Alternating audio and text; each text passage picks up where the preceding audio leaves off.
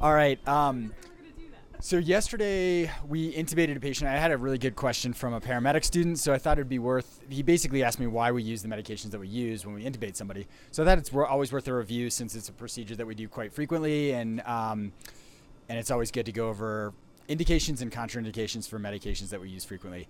Uh, so most of the time when we're intubating somebody in the emergency department, we're doing rapid sequence intubation, and that's because they come in with a full stomach because they obviously just ate before they had their medical emergency. And so we like to do that to prevent aspiration, and we typically need control of the airway fairly quickly as opposed to the controlled setting of the operating room where they have more time to kind of play around with things.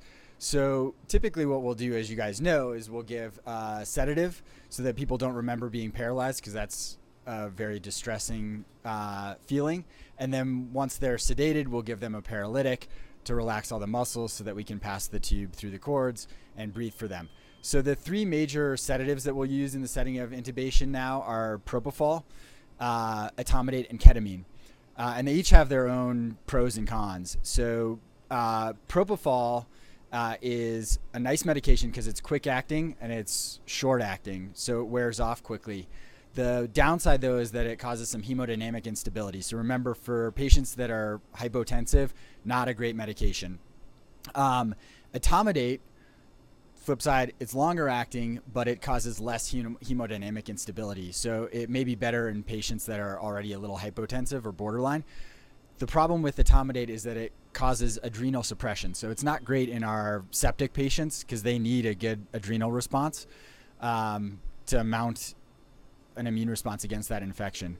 And then the third medication is ketamine, which is a uh, dissociative anesthetic and that is a really nice medication because it doesn't suppress the breathing drive like propofol or etomidate. So it won't cause apnea.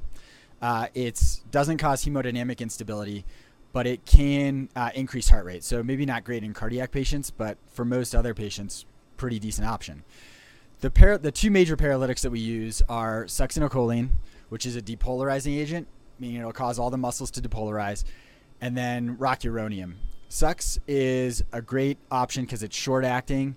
Uh, and it's something we're very comfortable with. So theoretically, if you can't get the airway, you can bag somebody until it wears off, and then they'll breathe on their own again. But remember, it's contraindicated in our uh, burn patients and anybody that might have hyperkalemia. So somebody that's been found down for a long time, or crush injuries, or lots of muscle or tissue breakdown. Flip side, and uh, and somebody with uh, malignant history of malignant hypothermia. We rarely know that, but if they come in knowing that contraindicated. Uh, rocuronium on the flip side is not contraindicated in any of those patients, but it's very long acting, so they won't ever really wake up in a reasonable amount of time to breathe on their own.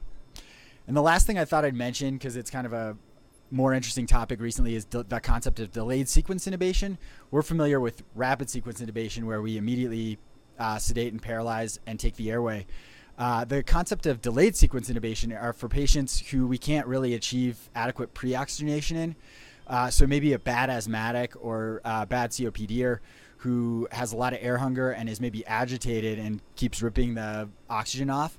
Um, in those patients, giving them some uh, sedating medication to try and pre-oxygenate them before we take the airway is a good option.